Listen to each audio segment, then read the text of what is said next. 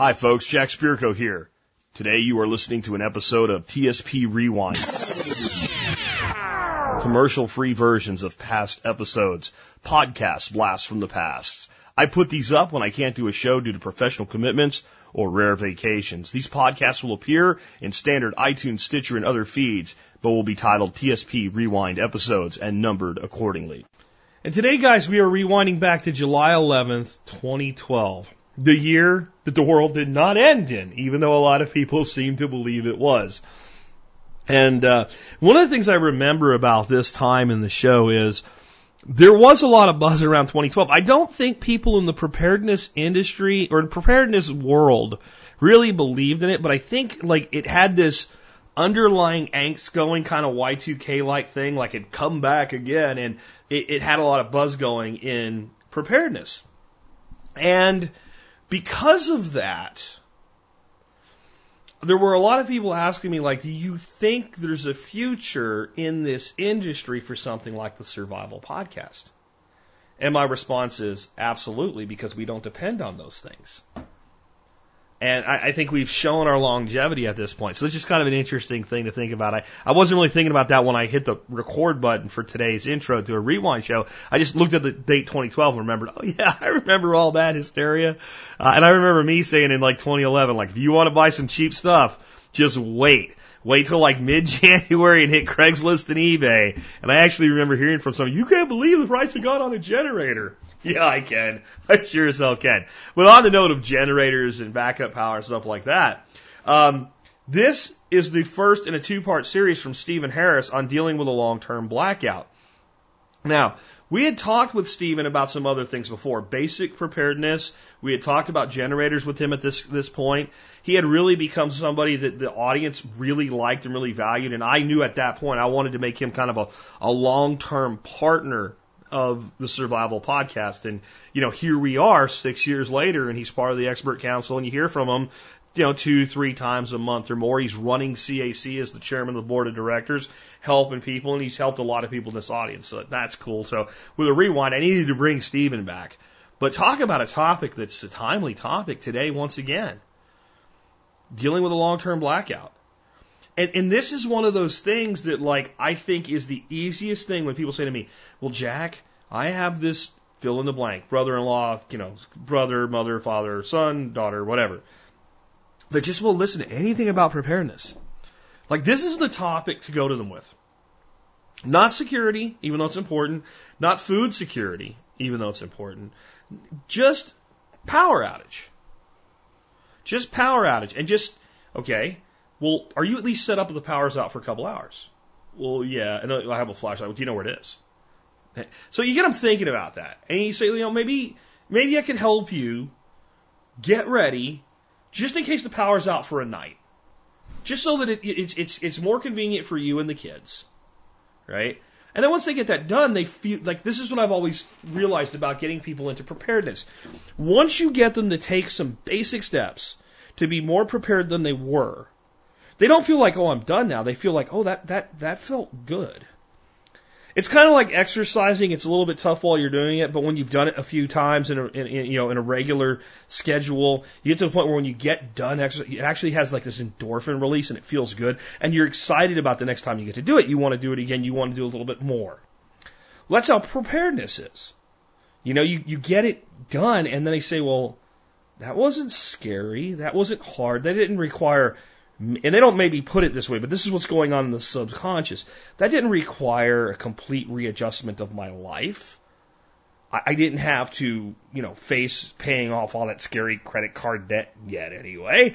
I just had to get basically stuff I already had and put it together and come up with a plan and maybe pick up a few extra batteries. Oh, they make rechargeable batteries and I learned about those.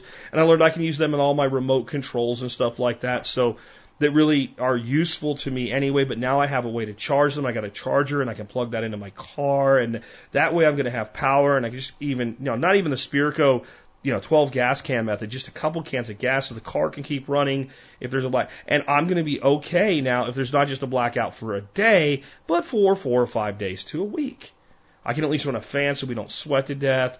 Oh, and you know, as you get a little bit more advanced, you know, pick up a, you know, either a propane or a kerosene heater. At least we can keep one of the rooms nice and warm and toasty so everybody's okay. And it's really a low cost thing to get yourself prepared to be relatively comfortable and happy for even a week without power.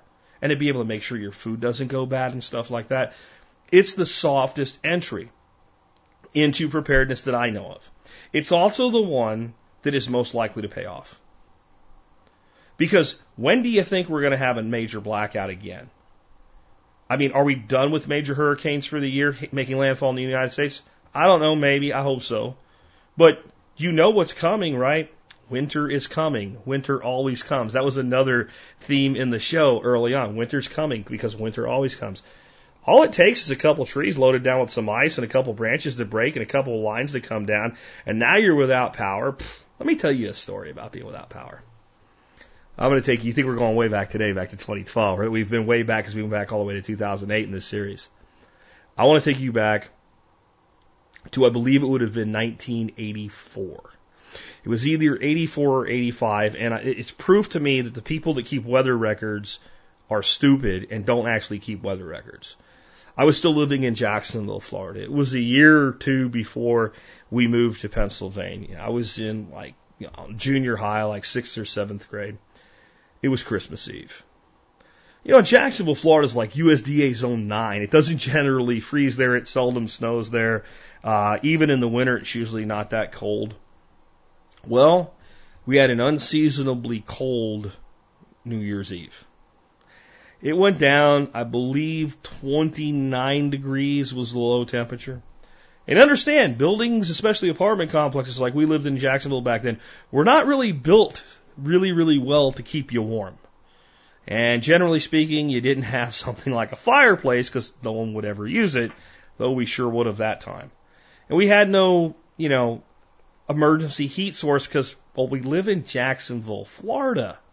Got it?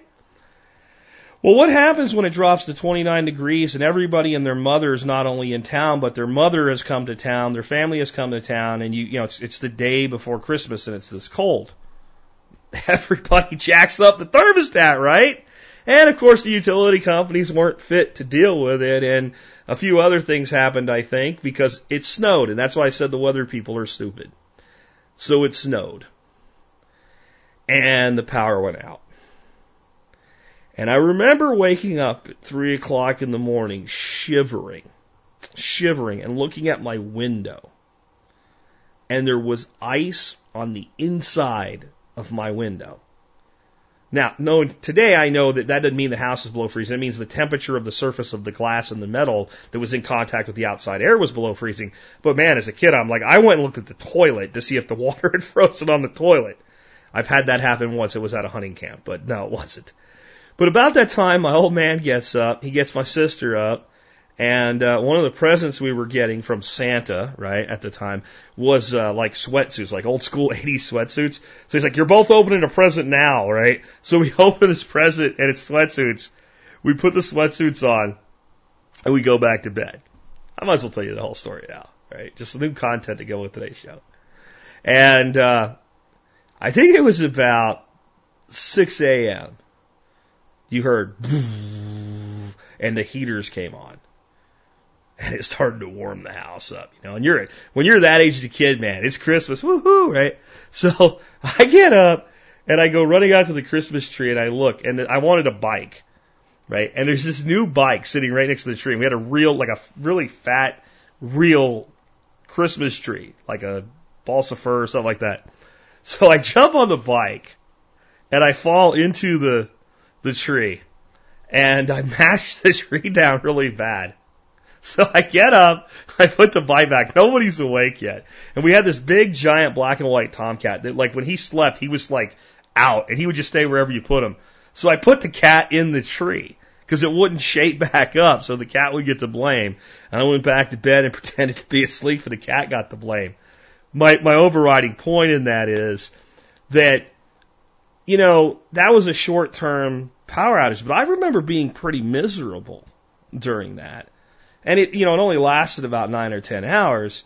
But in the winter, you can actually be a lot more win- uh, miserable in a power outage than in the summer. So this is a good time to talk to those in your life that are just not into prepping because they've just seen the need for it with the hurricanes. And winter is coming because it always does. With that in mind, let's bring back from the past Steven Harris, episode 939, dealing with a large scale blackout, part one of two. There's a better way to do this. Let me show you a better way. Hi, folks. This is Jack Spirko with another edition of the Survival Podcast. As always, one man's view of the changing world, the changing times, and the things that we can all do to live a better life if times get tough or even if they don't. Uh, today is Wednesday, July July 11th, 2012, and this is episode 939 of the Survival Podcast. And I'm jazzed up because I got one of my favorite people uh, hanging on the line right now that we're going to bring on to talk about dealing with a blackout. Uh, and I just had Steve, Steve Harris, of course, who I'm talking about here, just had Steve booked for today. I had that happen like a month ago. Dorothy booked him, and we didn't even know what he was going to be on about. We know we can always come up with something. And when all of this stuff went on with the storms up in the Northeast and blackouts and people without, you know, power and having their food go bad and everything else, it was like a perfect thing for Steve to talk about. So that's what he's here to talk with us about today. And he's got some great stuff as usual. And returning now for his ninth episode of the Survival Podcast. Again, here today to talk to us about all kinds of stuff to do with keeping our house uh, in order in the middle of a long-term blackout. One of my favorite people, Steven Harris. Hey, Steve, welcome back to the Survival Podcast, man. Woohoo, Jack! I'm happy. I'm thrilled to, to, be, to be back at what I call the Church of Jack. this this is my ninth time on the show, and I am really going to rock the world of your listeners. I'm all pissed off at the stupidity I've seen on the news and everything else.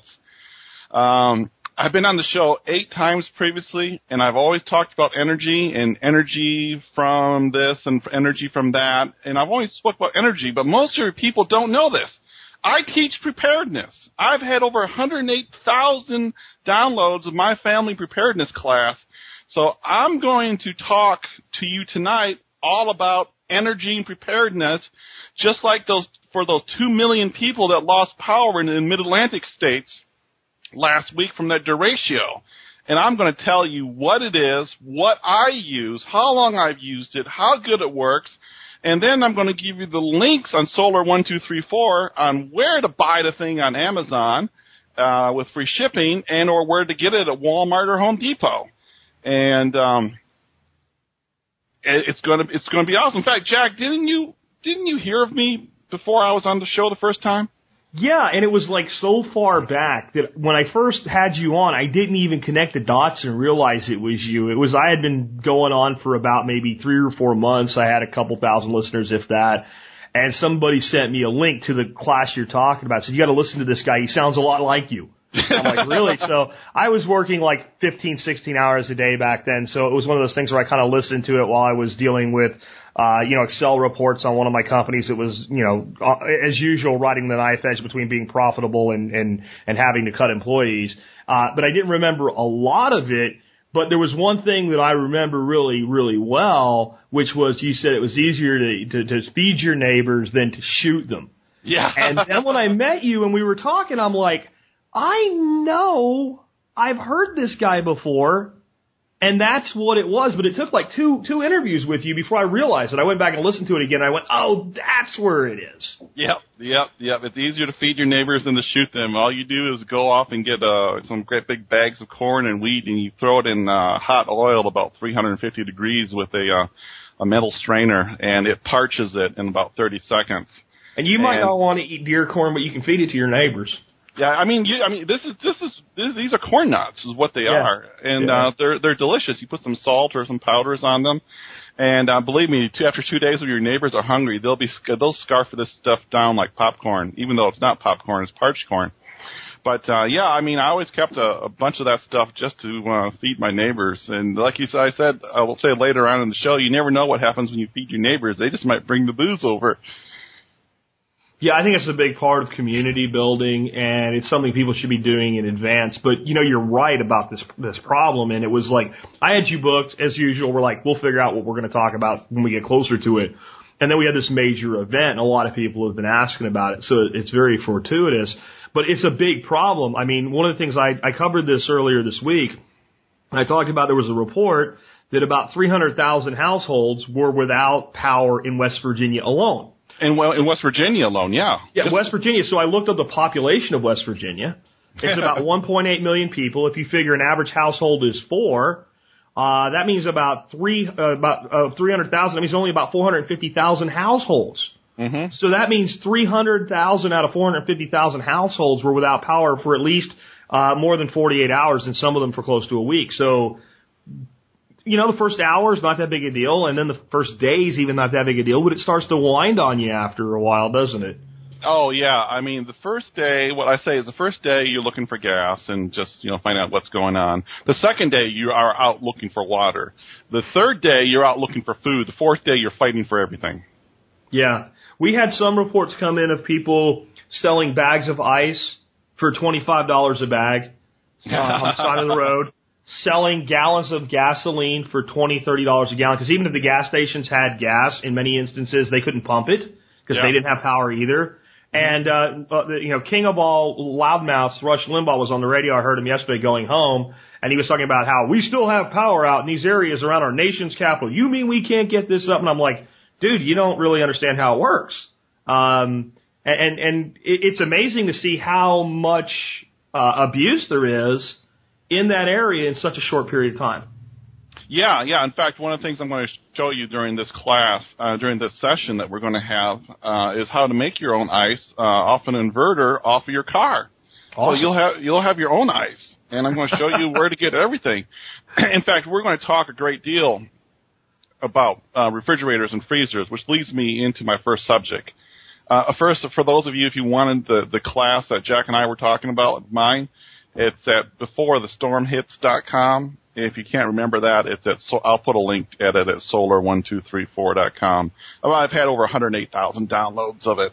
So it's good stuff. Well, this time, power and preparedness, and what I'm going to do is we're going to talk about how to power all the little things in your life that becomes useless when the power fails. Because, I mean, what fails, Jack? Your cell phone is going to die, your radio's gone, your TV's gone, your satellite dish is gone, your refrigerator's gone, your freezer's gone, your well pump is gone, your septic or your sewage might be gone, uh, your air conditioning's gone, your, your fans are gone, uh, the, uh, your electric dog water fountain is, has died, so, you know, Fido can't get his oxygenated water. Uh, Yeah, I'm not buying one of those. My dogs, you know, seem to be content if I forget to close the, the, the lid of the toilet, drink out of there. So I'm thinking they don't need an electric dog water purifying machine. But you're right about all the other stuff. Yeah, I mean, it's just every. It's what I call everything in your life that becomes useful. Was useful became useless, and we're going to talk about how to take those useless things and how to make them useful again. Speaking of animals, my cat just hopped up on my platform as I was trying to talk to you. They always do it at the right time, don't they, Jack? Yep. Yep. Well, we're going to talk about refrigerators and freezers first, and making ice, and powering your house from your car with an inverter, and how to have an unlimited amount of AA batteries. You're going to have all the AA batteries you could possibly want from your inverter in your car for your radios, for your flashlights, so you're not going to have to worry about it. We're talking about keeping your iPhone and your Android phone powered forever because there's a lot of little great little apps on these phones that will, you know, I mean, even your insurance app, you can take pictures of your house and file an insurance report right from your darn phone, which is great if, if, if a tornado came by, came by. And we got a lot of other hands-on stuff that you can get right now at either Walmart or Amazon. These are all normal items. They're not expensive survival things that you have to, you know, figure out and read the directions and spend a lot of money on. These are all common household things. This is stuff you use in your daily life. Okay? This is stuff you use in your daily life, life, not just in a disaster. In fact, that's the best survival stuff to have is the stuff that you use every day. What was it you said on the Glenn Beck show when you asked me about when they asked you what's the most important thing to have for survival, Jack? Yeah, what I said was, and you know, it was kind of funny because you had the guy there that was from the food company, so he said food, and then you had Yeah. the ham guy, and he said ham, you know, ham radio communications, and I'm like, it's not stuff. You know, stuff's just a piece of it. It's a skill set. It's a mindset. It's what you put in your, it's what you put in your mind, your abilities, and what you put in your heart so you're prepared to deal with it. If you do that, then you can make use of what you have. Yeah. Well, I'm going to add to that. Okay, the stuff that you have, um, you really need to know your stuff. Okay, and let's say I pick you up and throw you in California, and there's a big earthquake, and you're away from your stuff. You're going to go, oh no, what am I going to do? I'm not with my stuff. Well, if you know the first thing you want to find is a good kitchen knife, I mean, you can start making your stuff. You can get cut plastic bags to waterproof yourself, plastic bags for uh, plastic for storing and holding water and carrying it, rope and wire. You can all cut it with a knife to make things, to carry things, to uh, wrap up the hole in your shoe. I mean, it, it's uh, like you said, it's all your mind stuff. It's not what you have; it's what you know. But if you do have stuff, the only way you're going to know how to use it is is if you have used it on a daily basis for one reason or another. So think of this. Can you just see yourself? It's cold, it's raining, your roof is missing from your house, half the back wall's gone. Your kids are crying, they're missing their favorite teddy bear. Your wife is trying to find a tampon. Your arm is sprained, one shoe is missing, you're bleeding, you're thirsty, and you gotta go to the toilet, and the toilet don't work if the toilet's even there. And you're holding the, this box for this fancy survival widget and trying to read the instructions in small print on the back. You can't find your reading glasses. You're trying to figure out how to use this. This is not the time to figure out how to use this. No, absolutely not. And I mean, it's the kind of the same thing I tell people. Like, I am big on your first 90 days of self-sufficiency see, with food even should be built out of the things that you eat every day. Eat what you store and store what you eat. Yep. And then we can start looking at MREs, freeze-dried long-term storables, because some of us, we're preparing not just to be without power for a couple of weeks, we're preparing for much bigger global events. But we got to start somewhere, and starting with these ability to make it through a couple weeks, which is much more likely to happen, is important. But even those people, I'm like, if you've bought a case of Mountain House freeze dried pork chops, Yep. one day you might want to waddle your little ass into your your your bunker or whatever, pull out a can of it, open them the hell up, figure out how to cook them so you know how to use what you have. But I, I'm with you on the short term scenarios. We need to look at using the things that we use every day. Yep. You uh, you are really better having three days of food that you know how to use than you are having thirty days of food you've never used. Or you can you can change that to three months in one. You can change it any time frame you want. I had some special operations guys teach me a few things that I'll never forget, and I just love this. Uh, two is one, and one is none. If you have two, one will end up getting broken or lost, and you'll have one left. If you have one of something, it'll end up biting the dust, and you'll have none. Heck, for this interview, my main condenser microphone started to have a hum like crazy in it. Couldn't figure out, couldn't fix it. So out comes my Sennheiser hen- my Sennheiser headset. Okay, two is one, one is none. My third level backup to do the show is I have two cordless phones charged up on a hard line, ready to ready to go. Okay, so I had three things backed up for, for ready to go just for this interview. So I mean, I'm practicing two is one, one is none in my daily life, just as a matter of fact. So all the stuff I'm going to talk about with you is dual purpose. Okay, if one fails, its cousin that you got that does something else will be able to take care of what the first one died from. So most stuff will do more than one thing. And in reference to you and in your house with no roof that I was talking about, and it's raining and trying to figure out what to do, there's three things uh, that all of your preparedness stuff must pass. Okay, everything must pass this test. One, will it work? Okay, does whatever you're going to buy or going to get, does it actually work? If it doesn't work, forget it. Okay, is it necessary? Do you really need it? Is it really needed, necessary for what you're going to do? Is it a core item? If not, no. You don't need it. Now here's the big one in reference to the house with the rain coming in and you're bleeding and hurt and everything. Can I duplicate it under stress? Can I repeat what I'm going to do here in my house in the comfort with my cat sitting next to my feet? Can I repeat that in that scenario with the house is gone and I'm opening up, I'm in my bunker and I'm opening up my stuff and my wife and kids are crying? Can I repeat and do it underneath stress? The answer is going to have to be yes. And the only way you're going to be able to duplicate it under stress is if you're using it on a regular basis. And we're going to You talk know, let me say something on that, Steve, because I think it's like it's a perfect example of how the military prepares you for that same situation. Mhm. A lot of guys have seen these movies where the guys like taking apart and putting toge- back together the M16 or the 45 or the M9 over and over and over. And you, you, a lot of people, if they've never been in, they think like that's just like bravado and, and whatever. It's not because what that means, if I can strip a weapon down and put it back together, I can handle any malfunction in a fraction of the time I can completely strip the weapon down.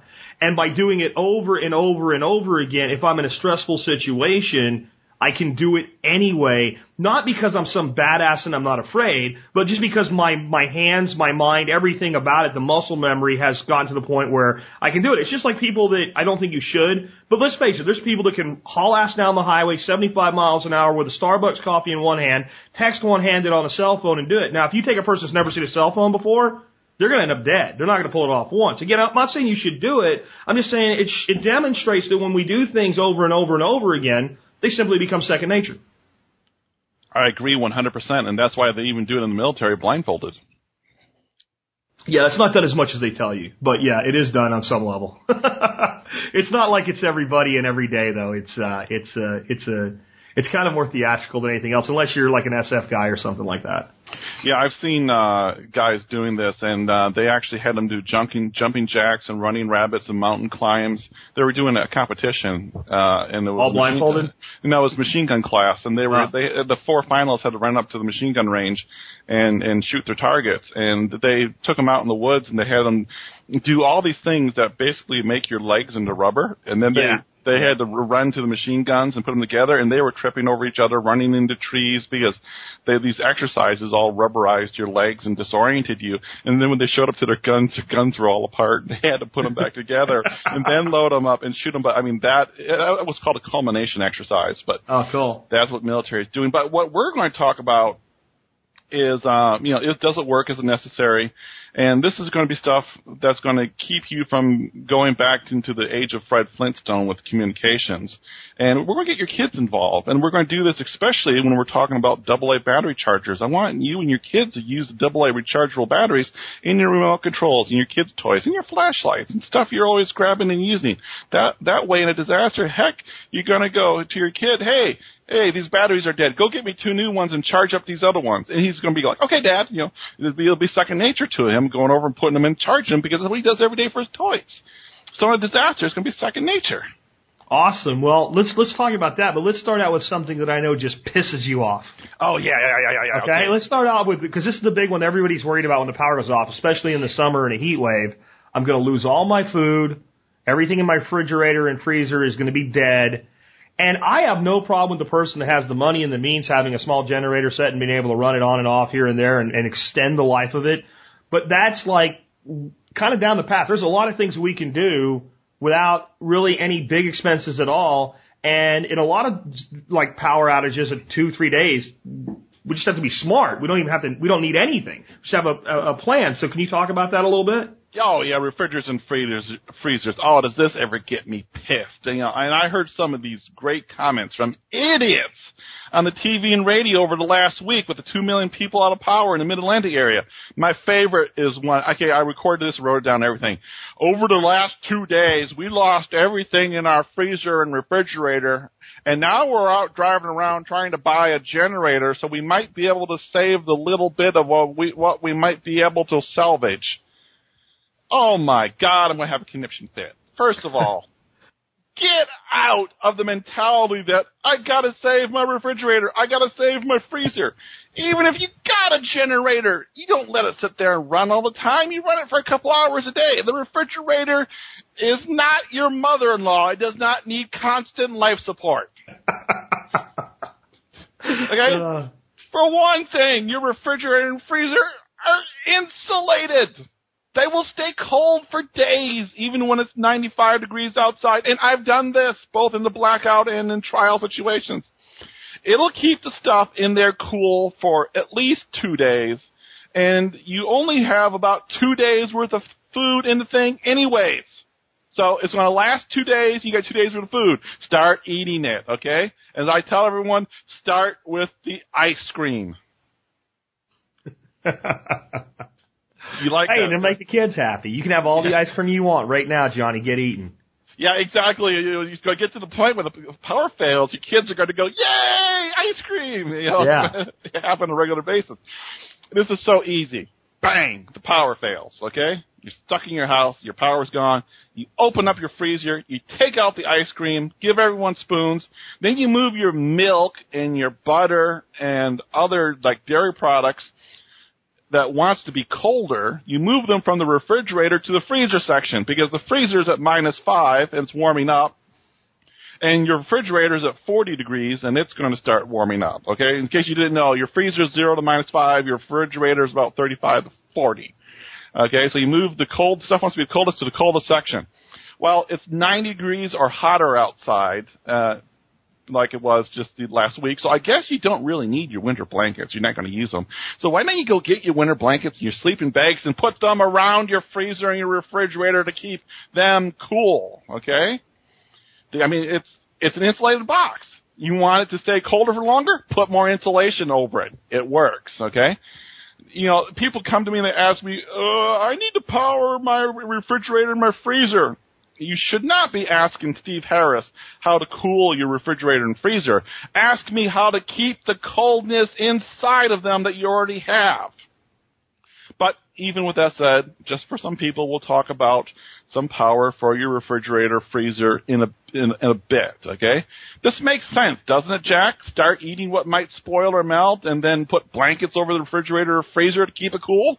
Well, it, it's what we always did. I mean, I grew up in Pennsylvania. We always had generators because we lived in a place where power would frequently go out and stay out, and you you had one.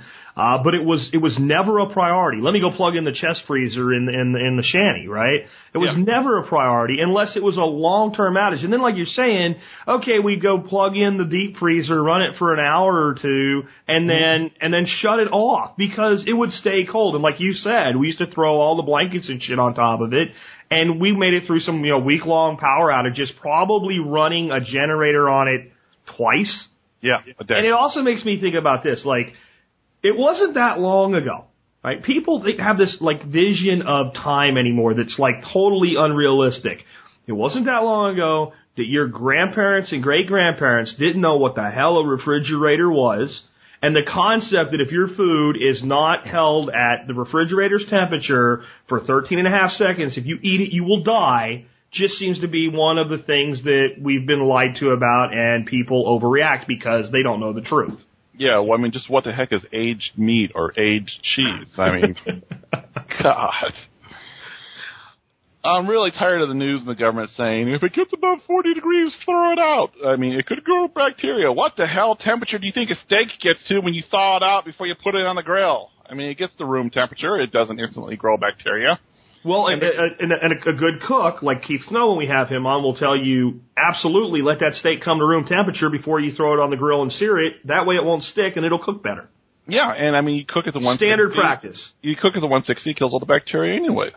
I mean, what temperature does milk come out of a cow at? I mean, Pretty warm. yeah, pretty warm. It's called body temp. Actually, I think a cow's body temperature is a little bit higher than a human, so it's it's it's pretty warm. If it's inside the cow, it's gonna, you know, I don't know the word for it. I'm thinking osmosis, but that's the wrong word. But you know what I'm saying? It's gonna be the same temperature of the body it's held in. Right, right. Look, I mean, you pull your milk out of your refrigerator and you put it in your freezer, and two days go by, and you pull out your milk, you're going to drink it, and you go, you sniff it first, and if you go, ooh, okay, it's bad. Okay, give it to the dog to drink before you throw it out. You know, the dog will drink it, or the cats will drink it just happily.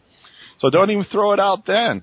You know, same thing with a can of peaches. You open a can of peaches and and and, and it, you go, oh god, it smells horrible. Don't eat it. Okay, you can open up a can of peaches and it's like a little discolored. It's just a little oxidized. If it tastes okay, you can go ahead and eat it. Uh, your sniffer tells you your nose. That's your natural instinct. It tells you whether things are good or spoiled or not. Well, you can eat it or not.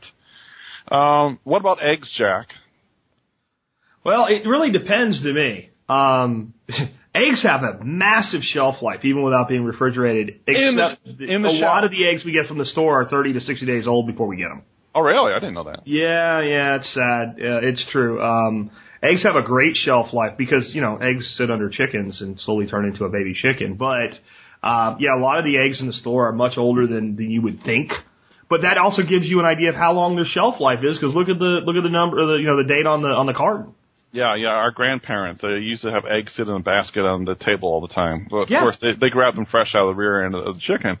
Uh, the one the one caveat I am going to throw in there about stuff going bad is stuff like egg salad and mayonnaise, things that's opened up with raw eggs. Uh, raw egg is actually a heavy growth medium for bacteria and viruses. In Yep. fact, that's what we grow. You know, you get a flu shot. It, you know, that flu shot was grown as an uh, antivirus in an egg.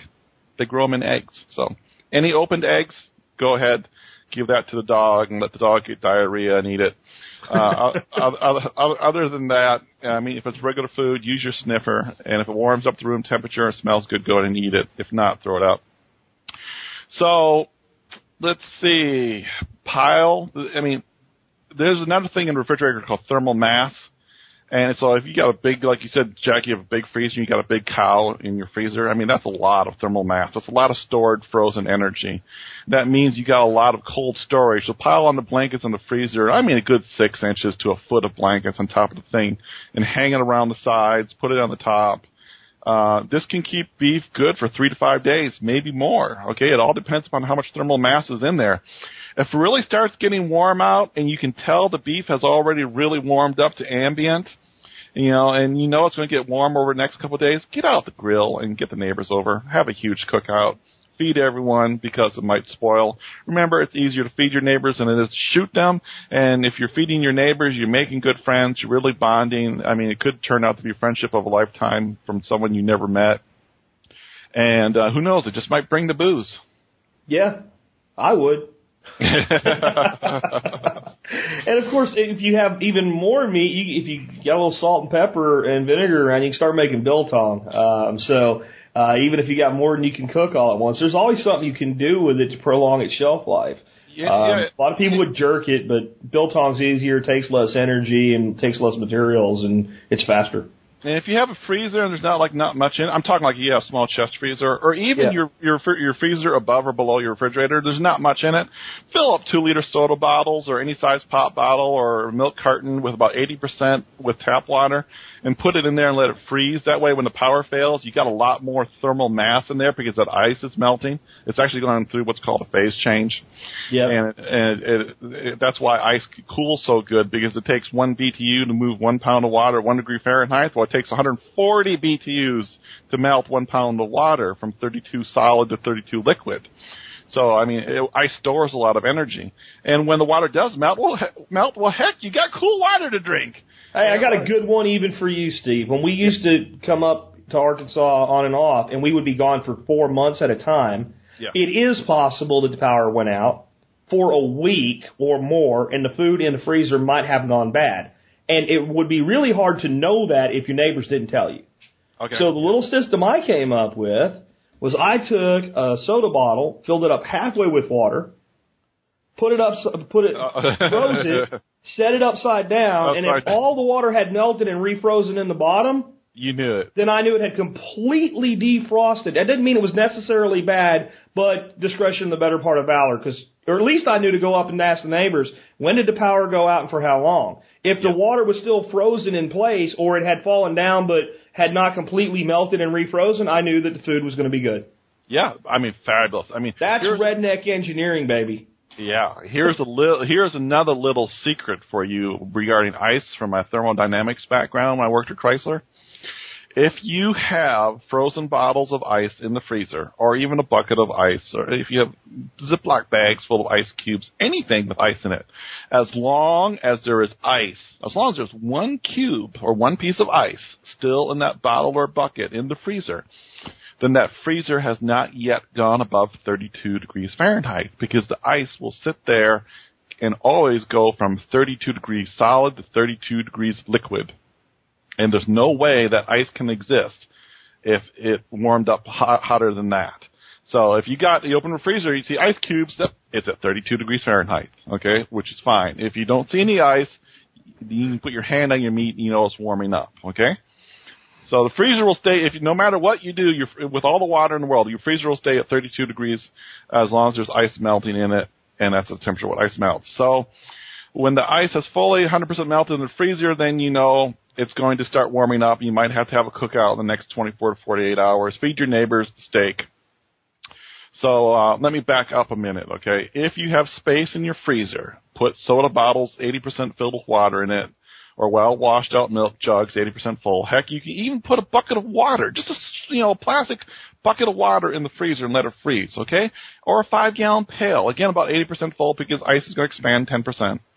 Uh, you can even take a trash bag, fill it full about five gallons of water, tie it off, and drop it in the bottom of the freezer. Okay, that will work for thermal mass. You can put multiple of these in. You can fill the freezer up.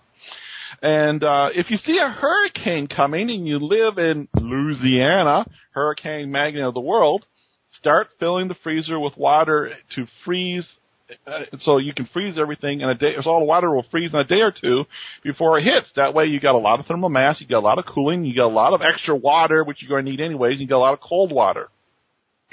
So I promised you. Let's talk about powering your refrigerator or freezer from your car in a disaster.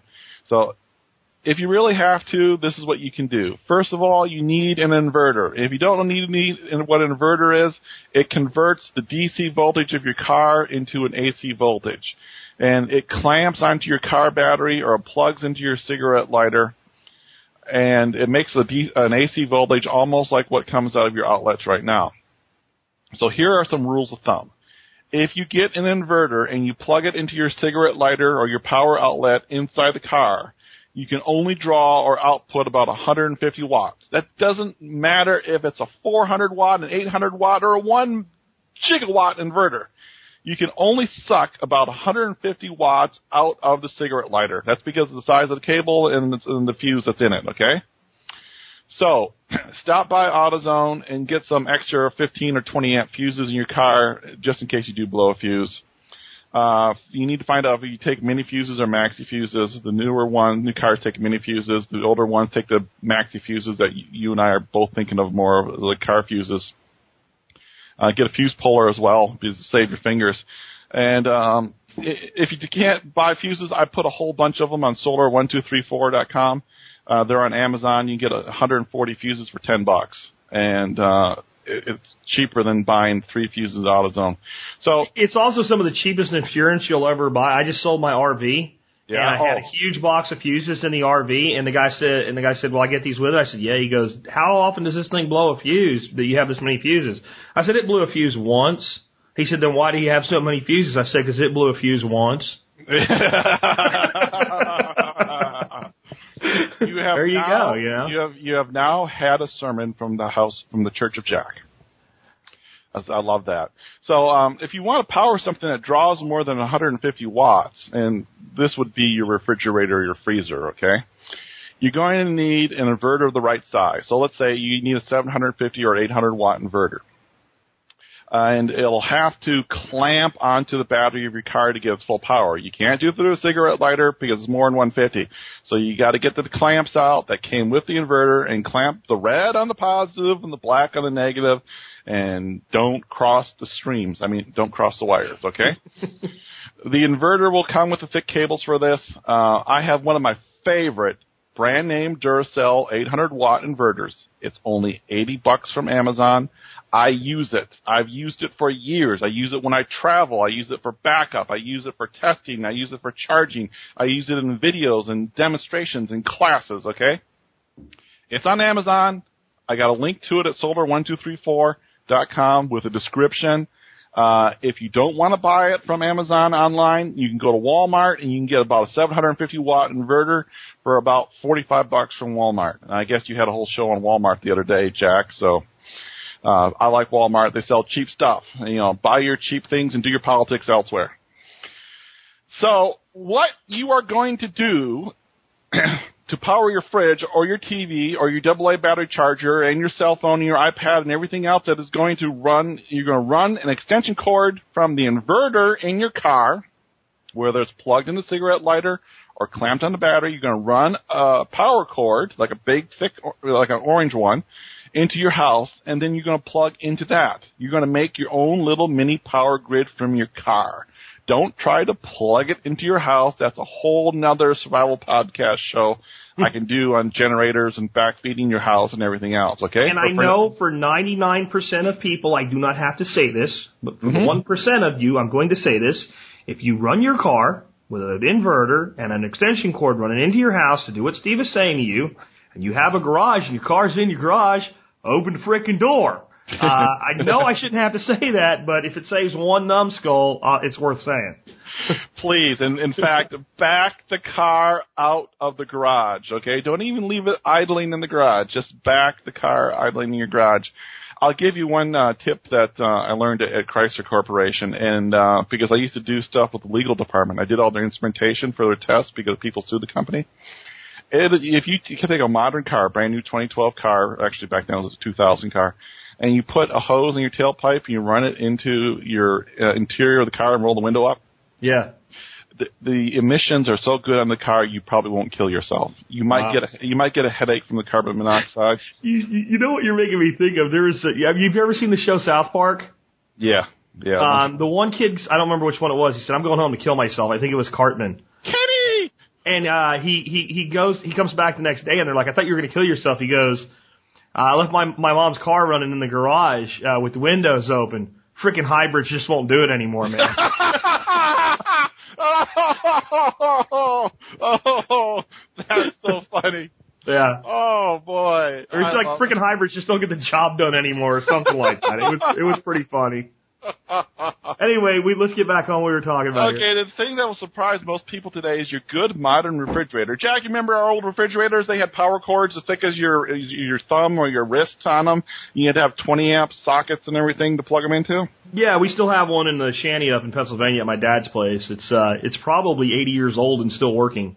Okay, you're not going to power that off your inverter. Okay? No, no, not I mean, happen. New refrigerators. I'm talking like the last 10 years, especially the ones say Energy Star compliant on it. They, they got really smart. They increased the insulation, and instead of saying "Hey, we're going to have a compressor that runs and draws 1500 watts, and it's going to run once out of every five minutes, where they said we're going to have a smaller compressor that's going to run more of of the time, and it's more efficient. So I have with my kilowatt meter. I always get a chance. I measure my refrigerators, my freezers, my friends' refrigerators and freezers when they're running, and I mean it's a whole weird thing, but they all draw about between 100 and 200, 120 to 200 watts when they're running. Okay, that's not a lot of power. Okay, I mean your 150 watt inverter could power theoretically power your refrigerator, except there's this thing called an inductive kick. When you try to start the motor, it wants to draw about 750 watts for about three seconds when the motor's starting. So that's why you got to have the 800 watt inverter to run these refrigerators. Um, like I said, the older refrigerators that have like 20 amp plugs, forget it. You're not going to run them. That's over 2,000 watts. But the new refrigerators, you can power. So the reason, you, like I said, you need 800 watt inverter is because when you kick the thing kicks on, it's going into a little 150 watt inverter. We go ah, and the 800 watt inverter, it can even take a surge to like 1200 watts for about 10 seconds. They have a rating on it. So uh, that's why you need an 800 watt inverter, even though it's only going to draw less than 200 watts from your car. Again, it's got to be clamped onto the battery. So, um, Jack, something good, and uh, it will uh, run off the battery of your car, or okay, the, the idling the car. Here's here's the thing. If you're drawing that much power, you're clamped onto the battery, and you're powering your refrigerator, you're going to have to idle the car. The battery in your car or your pickup truck is generally pretty small in comparison to the amount of energy. If you took the amount of energy that was in a good deep cycle lead acid battery, you compared it to the amount of energy you would get from a generator and gasoline, it'd be like two ounces of gasoline. Okay, it is, it's big and heavy, but there's not a lot of energy in it. Sure. So the rule of thumb is if you're drawing this much power, you're going to have to have your car idle. And um, the question is, how long will your car idle on gasoline? When I was at Chrysler, I let a minivan idle for 18 hours overnight for a test, and it took about 12 gallons worth of gasoline. So the rule of thumb is when your car is idling, it will take burn between half a gallon and a gallon of gasoline an hour. So that's why you're not running your car to run your freezer and your refrigerator all the time. You're only running it for an hour to cool it down a little bit, put your blankets back over it, and then ch- go turn off your car. Yeah, you know, Steve, this is like the same thing I'm trying to teach people about food storage, and I say 90 days, and people go, well, what, isn't it better to be a year? Well, sure, if you have the space, the time, and the money. But even in a long-term breakdown, right, there'll still be the ability to get some food from the economy, to do some barter, some exchange. And if you have to deal with 25% less of something, then 90 days becomes a year of sustainability as long as you're only dealing with a 25% deficit. We have to look at things like refrigerators and freezers the same way. Yes, it would be great if there was a magical, uh, you know, uh, unicorn that farted angels that would come and make your house run on free energy. Uh, and you could just run things the same way when you're without power all the time.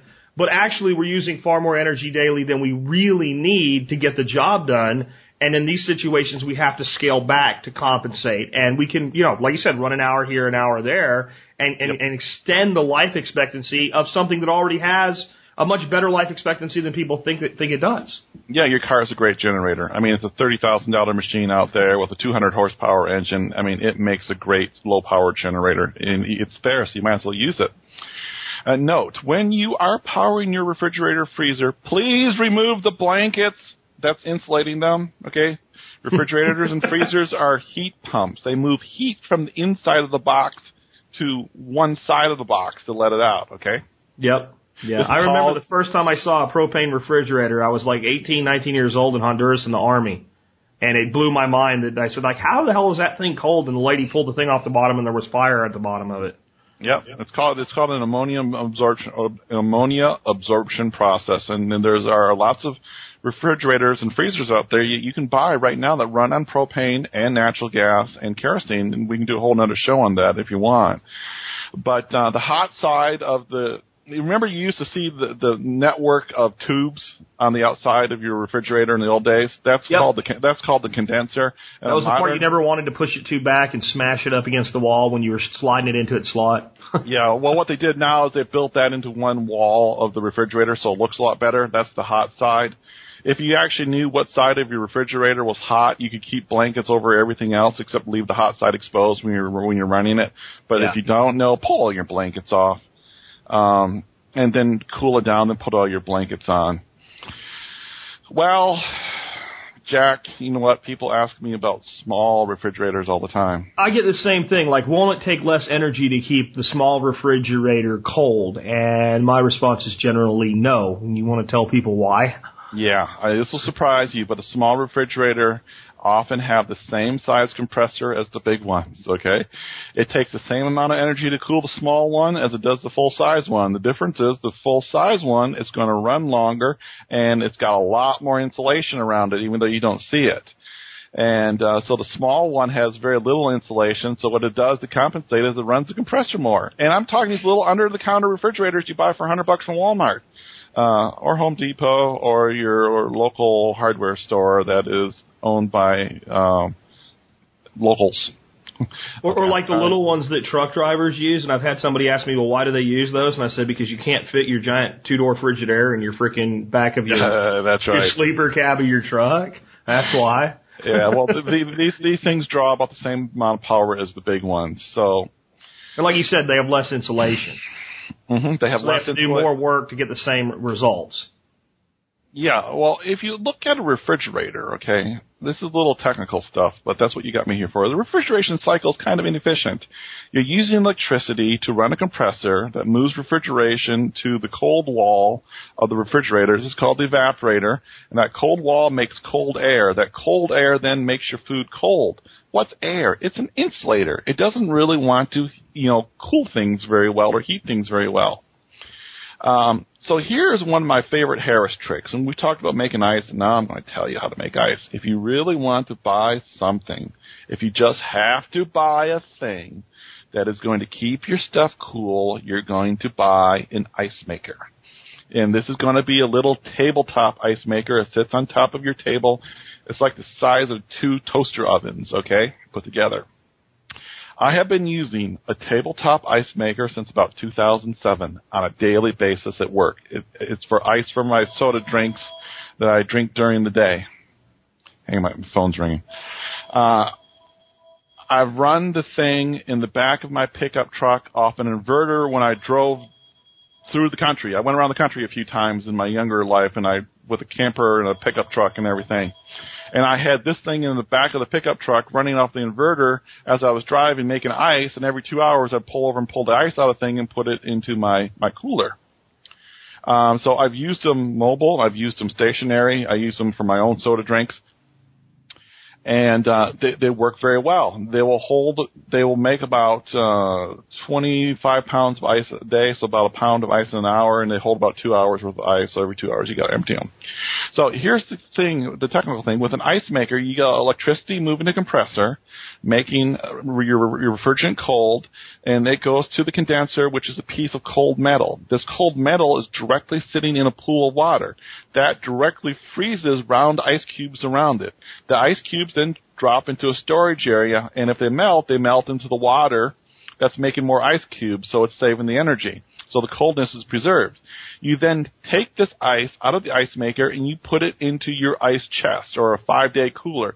And then you put what you want to keep cold, your food or your milk, directly on the ice in contact with it or you put it in the water at the bottom of the cooler that has the ice floating in it. That is the fastest way and best way to keep stuff cold. Have a bit of cold water in the bottom of the ice that's floating, floating in the bottom. Your stuff that needs to stay really cold, you put it in a Ziploc bag and you put it in the ice water. And the stuff that does not need to be so cool, you have it on top of the stuff that's sitting in the ice water. So your containers of yogurt go in the water at the bottom of your milk carton sits in the little bit of water. And your hot dogs are sitting on top of the milk jug, just keeping cool. Because it'll be about 32 2 degrees in there. You know, at one time I was a construction worker, and there's nothing that keeps your guys motivated like knowing they can have a cold beer at the end of the day when they're done. Yep. And if you take a, a warm six pack, because that's all you can get your hands on, and you put it in a refrigerator, it takes a day. I got a long time to get cold. Uh, and it was just a joke, and nobody ever technically measured it. And I know you're the technical guy, but we had a joke that beer dumped into ice water gets cold in 6.2 minutes, and it was pretty damn close to accurate. Uh, it, it got cold really, really fast, much faster than sitting in the refrigerator. In fact, if you um, if you take your beer can and you spin it in the ice, and you move it around and shake it around in the ice water, uh, it'll get cold in about three minutes. There's actually little things out there to cool your can of Coke in about two minutes, and it's, it's ice it's ice water. It's actually, if you want to do it really good, it's the way you make ice cream. You take uh, ice and salt and water, and then you spin your Coke can in the mixture of ice, salt, and water. And what you're doing is the ice makes the ice makes the water melt. Sorry, the ice lowers the freezing point of the water mixture to zero. That's how we got zero degrees Fahrenheit. The definition is uh, ice in a solution of salt water. Okay, that's how Fahrenheit, Mr. Fahrenheit, defined zero degrees Fahrenheit. Okay, so that works really, really good. Ice, salt water, salt water and ice. Zero degrees That's how we make ice cream. Ice cream makers use rock salt. That's how you make ice cream. That's exactly right. So there's a little little point. So, so let me ask you a question here on the uh, this little ice maker thing. Yeah. Um, how long can you run that off of your you know your inverter setup thing like that? I mean, it, you, you say it works well, but I mean, I'll tell you exactly. Uh, my ice maker, I measured this last night just for the show. Okay, to confirm it again, it's drawing 120 watts. Okay, so you're, again, your car is going to have to be idle. 120 watts is about 10 amps from of DC current from the car battery. 12 volts times 10 amps is 120 watts. And so 10 amps off a car battery would suck down your car battery to nothing dead in about two to three hours. So that's why you gotta keep your car idling. In fact, if you just had the ice maker running, you might be able to idle your car for a half hour, turn it off for a half hour, idle your car for a half hour, turn it off for a half hour. Um, that that'll work pretty good. And I also point out to people like what Steve's giving you here. You can you, you guys got to start like leveraging things for yourself in certain ways. So if you're thinking to yourself, you know, I'd like to have a 4,500 watt decent generator, you can get them for a few hundred dollars. Think of how much gasoline you could store for half of that, and then use the Oh. other part to buy the inverter. I do have one big tip for people with gas cans. If you're buying the ones from the store and all, because that's what you can get or you can afford, fine. Get yourself a dadgone nozzle long enough so you can dump the fuel from the can into the car. Because the dadgone nozzles they sell with the cans today, Steve, a lot of gas tanks, it's almost impossible to pour the gas into it directly into a car uh, gas tank. because they have these little nozzles now that are about four. If you know what I'm talking about, little four inch nozzles. Yeah, I can do. A, in fact, I should, I, one of the things I should do for you in the future is a whole show just on generators and gasoline. Um, I have photographs during the blackout of people wheeling around 800 gallon, 800 dollar generators, and they only had five gallons of gas for the damn thing. I mean, and like you boy, said, they got a thirty or forty thousand dollar car yeah, exactly, exactly. with a I full mean, tank. Yeah, and this idiot uh, that I quoted and started the show, he's driving around looking for a generator. Well, good luck. You got to find a generator, and you got to find gas, and you're And burning, burning gas, fuel. gas trying to find it, and it's just ridiculous. He's burning Uh, fuel, you know. And then you know, I've actually seen something worse. I, I think I'm, I'm almost afraid to tell you this. 'cause I'm afraid the top of your head's gonna come off. Ah! One guy on the news siphoning gas out of his car to put in his generator. Yeah. Oh, okay. there we go. That that's real. That's really intelligent. Well, and I I think it's just because people don't think about this stuff in advance. You know, they just don't. They don't walk through it before they're faced with a situation. So I'm sitting there. I'm out of gas for my generator. I, I think I'm going to kill my family if I don't keep the food cold. The No, your wife- your wife's car's your wife- sitting there. You know, and I just think that's how people think. No, your wife's going to kill you if you don't keep the food cold. Yeah, yeah. Oh, When? Okay, now the ice maker. Again, this whole show is about telling you what I have used for years. And it's telling you how to use it in your situation how you might be able to use it and how I've used it. I'm also enabling you, which doesn't mean I'm just saying, okay, go find the ice maker on the, on the winds, okay? Uh, the ice maker used to be at Home Depot. In fact, it might be at, in the, at the Home Depot in the South. They're about $169. Uh, I have the ice makers listed on solar1234.com right now. Uh, there's a white one and a black one. You, you click on it, you can go over to Amazon and you can buy it directly from Amazon if you want, or you can say, oh, that's it. I've seen that at my hardware store. You can go down to your hardware store and you can buy it. But I'm enabling you, and again, anything we talked about during the last hour or so regarding, um, refrigeration and freezers is at solar1234.com. And if you want my free family preparedness class, that I'll put a link up there to that as well. But guess what? I've done it again. I've run out of time. So You what. I have what we're going to do. And not, the next stuff we're going to talk about on the next show, the next day, uh, that you're going to listen to, it's going to be about your TV, how to power your TV, where it's a 34 or 42 or a 12 incher or a 60 incher, um, how to, you know, power everything else off of your inverter, your cell phone, your satellite dish, uh, your radio. I'm going to talk about recharging AA batteries. I'm going to give you the infinite source of AA batteries. And so stay tuned and listen for that. It's going to be the next show tomorrow. Yeah, yeah. I've talked. I've talked him into it, guys. Just go ahead and knock this out. This is so topical, and this is so spot on for a lot of people right now, and a lot of people are focused on it. And let's face it, it's going to be hot for quite a few more months, and there's gonna be Hurricane- storms for quite a few months. We're going into hurricane season. Mm-hmm. We, we're not out of tornado season yet. We're out of like the the part where I like hide once a week at least, but we're not out of that. So we're gonna stick right this with this. I want to point out one thing about the the portable ice maker for people. Um, it's not a 12 volt device. It uses the inverter like you just told everybody how to set it up. So if you buy one of these, you could sit it in your house, start using it right now. Yeah. And when you have like company over and you wipe out all the ice in the freezer, it's a nice additional thing and it's a constant source of ice. And uh, so I think I'm gonna pick one of these up. Okay, Jack. I, I mean, tell you what, if you don't like it, I'll I'll I'll, I'll buy it off you, Jack. Because Okay. I mean, and it I comes. mean- uh, what I like is you have the, the like the, the the tan one and the black one, and I like black, so I'm gonna get a black one. I mean, it, it, it's really a Harris best practice. I, I'm, I'm not BSing you. I'm not telling you to buy it just to buy it. I'm saying, uh, look at the whole refrigeration cycle, okay? It's a lot more efficient to make ice directly from a refrigerant than to take the ice and put it on your food than it is to run a refrigerator. And so, I mean, get these five that you see them they're from Igloo. They're called five day coolers, and some are called seven day coolers. They're thick as hell. Okay. Then Yep. if you want, you can go to Home Depot and get some two inch foam, and you can uh, get some um, liquid nails, and you can and you can glue the foam to the side of the cooler with liquid nails, and you can have a 14 day cooler, or you can throw your sleeping bag on top of it, and it'll stay even colder. Okay. Do you guys get the principle of what I'm talking about here? Yeah, definitely. It, it just comes down to, like you said, what cools better, air or water and ice. And, and if you're in cold air, like, uh, we'll just wrap up with this thought, right? So if I give you like a thin shirt and a thin pair of pants and all, and, and you're standing out and it's 32 degrees outside, you're not happy. Nope. But you're probably a long way away from hypothermia.